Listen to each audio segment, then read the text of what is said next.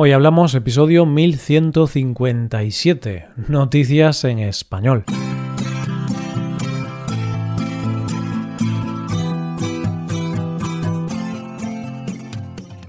Bienvenido a Hoy Hablamos, el podcast para aprender español cada día. Si quieres ver la transcripción completa, las explicaciones y los ejercicios interactivos de este episodio, visita nuestra web hoyhablamos.com.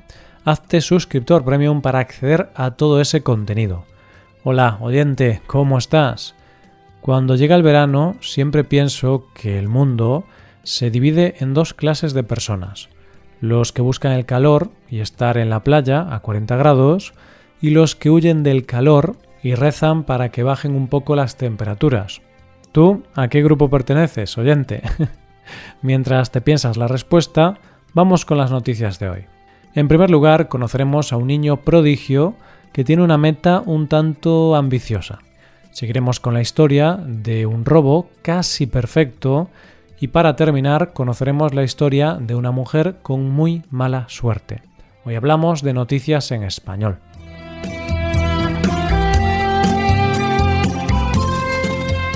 El otro día escuchaba en un programa que hay una teoría que dice que todos y cada uno de nosotros tenemos un talento especial para algo solo que algunos lo descubrimos y otros no llegamos a descubrirlo nunca.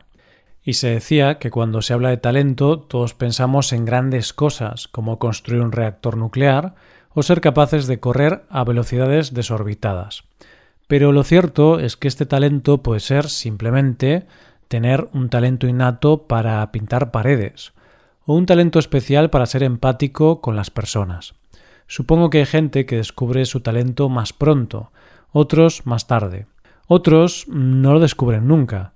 Y luego está el protagonista de nuestra primera noticia de hoy. Y es que hace unos días salió en todos los medios de comunicación el nombre de Laurent Simons, que quizá os suena porque ya hemos hablado de este niño en el pasado en este podcast. Laurent Simons es un niño belga superdotado de 11 años que acaba de terminar la carrera de física por la Universidad de Amberes, con una media de 9 sobre 10. Pero lo mejor de todo esto no es que haya hecho esto con 11 años, que por supuesto tiene mucho mérito, sino que se ve que para el niño eso no era suficiente reto, y se fijó la meta de terminar la carrera en un año en lugar de los tres habituales. Y claro, esto no va a quedar ahí, sino que ahora va a seguir formándose en la misma universidad realizando un máster del que ya ha realizado algunas asignaturas. La verdad es que yo leo estas noticias y solo pienso que pierdo el tiempo demasiado. Pero esta fue la noticia hace unos días, porque de lo que vamos a hablar en la noticia de hoy y que ha llamado mucho la atención es el objetivo que este pequeño genio tiene en la vida. Y es cierto que este niño parece que será capaz de conseguir todo lo que se proponga viendo su currículum. Pero la verdad es que su objetivo de futuro es cuando menos complicado. Complicado ¿por qué? Porque es algo que no ha conseguido nadie nunca en la humanidad. Y desde luego es el gran objetivo que ha tenido el hombre a lo largo de su existencia. ¿Cuál es el objetivo? La inmortalidad. Sí, oyente, la inmortalidad. Has escuchado bien. Y no te creas que es un objetivo que tiene en abstracto en su cabeza. No, tiene todo un plan elaborado para llegar a ello. Esto dice el niño. Imagina no tener que decir adiós nunca a tus seres queridos. Imagina tener la fuerza del mismísimo Hércules y vivir para siempre. Con eso en mente, quiero poder reemplazar tantas partes del cuerpo como sea posible con partes mecánicas. He trazado un camino para llegar allí. Puedes verlo como un gran rompecabezas. Dos cosas son importantes en un estudio de este tipo, adquirir conocimientos y aplicarlos. y lo cierto es que el planteamiento en sí no es complicado, porque lo que él pretende hacer es algo parecido a un rompecabezas o a Frankenstein. es decir, ir reemplazando partes del cuerpo por otras mecánicas hasta conseguir que no puedan morirse y por tanto alcanzar la inmortalidad. Estoy seguro de que estas declaraciones tendrán mucha repercusión y levantarán una gran polémica, porque la gran pregunta será ¿eso es la inmortalidad humana o simplemente convertir a los humanos en robots? ¿Se puede hacer mecánico eso que se conoce como el alma humana. ahí lo dejo, oyente, ahí lo dejo. Vamos con la segunda noticia de hoy. No te asustes, oyente, por lo que voy a decir, pero creo que los seres humanos somos todos delincuentes en potencia. vale, vale. Antes de que alces la voz, lo que quiero decir es que todos hemos visto una película de atracos, por ejemplo, o la serie La Casa de Papel, y en verdad nos hubiera gustado formar parte de esa banda. Y ya no solo eso, sino que en alguna ocasión estoy seguro de que todos hemos hablado o ideado en nuestra mente cuál sería para nosotros el atraco perfecto. Yo he de reconocerte que esta conversación la he tenido con amigos, quizá con una copa de más, y teníamos hasta el plan de fuga perfecto. Pero claro, somos todos delincuentes en potencia, porque como decía aquella famosa obra, los sueños, sueños son. Pero claro, hay gente que planea un timo perfecto y lo lleva a cabo para probar su eficacia. y para muestra, el protagonista de nuestra segunda noticia de hoy. El protagonista es un joven ruso de 17 años, que vio por internet una casa en Moscú y la compró por la nada despreciable cifra de 205.000 euros. Y antes de que pienses que el niño era millonario o algo, ya te digo que no, el chico no tenía ese dinero ni de broma. Pero entonces, ¿cómo consiguió comprarla? Con mucha imaginación y una mente un tanto criminal, oyente. Y es que lo primero es que el joven utilizó documentación falsa para todo el papeleo que lleva consigo la compra de una casa. Consiguió hasta falsificar una carta de las autoridades para que un menor pudiera comprar una casa sin la autorización de sus padres. Pero el momento clave es cuando hay que firmar el contrato y pagar, obviamente. Y aquí es cuando el chico fue más que listo, porque consiguió que los dueños de la casa firmaran el contrato mientras que él les enviaba una orden de pago de su banco, que en realidad era falsa.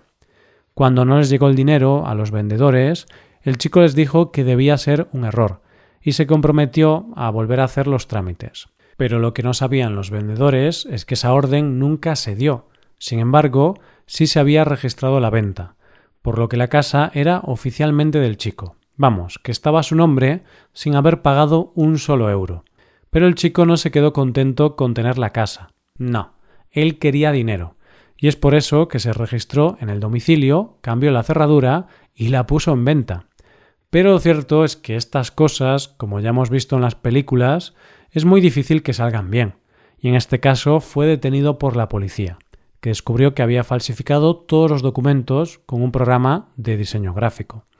Y lo cierto es que hay que reconocerle al chico que imaginación no le faltó, pero la realidad es que los planes perfectos de atracos en realidad suelen ser casi perfectos, y debido a ese casi es como te acaban pillando. Llegamos a la última noticia del día. Una de las cosas de las que nos solemos dar cuenta bastante pronto en la vida es que la vida no es otra cosa que tomar decisiones. Decisiones más o menos pequeñas, pero decisiones al fin y al cabo. Y hay veces que la vida te pone ante una encrucijada, ante una decisión muy difícil, y ahí, según la decisión que tomes, tu vida puede cambiar. Y el mejor ejemplo es la protagonista de nuestra última noticia de hoy.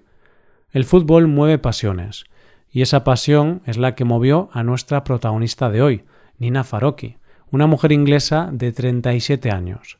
Y es que el día que Inglaterra jugaba la semifinal de la Eurocopa contra Dinamarca, momento histórico para Inglaterra, Nina tenía que trabajar porque su empresa estaba corta de personal. Pero una amiga suya, unos días antes, consiguió lo imposible. Ganó en un sorteo dos entradas para ir a ver el partido al estadio de Wembley, en Londres, e invitó a Nina. y aquí es cuando llegó la decisión de Nina, porque tenía muchas ganas de ir a ver el partido. Era un momento histórico, pero sabía que su jefe no le iba a dar permiso para algo como eso. ¿Qué hacer? Pues ella pensó, ¿quién se va a enterar? Le dijo a su jefe que estaba enferma y se fue con su amiga a ver el partido. Y así Nina y su amiga cogieron el tren a Londres, fueron al partido, sufrieron y la alegría las embargó cuando Inglaterra marcó el gol del empate.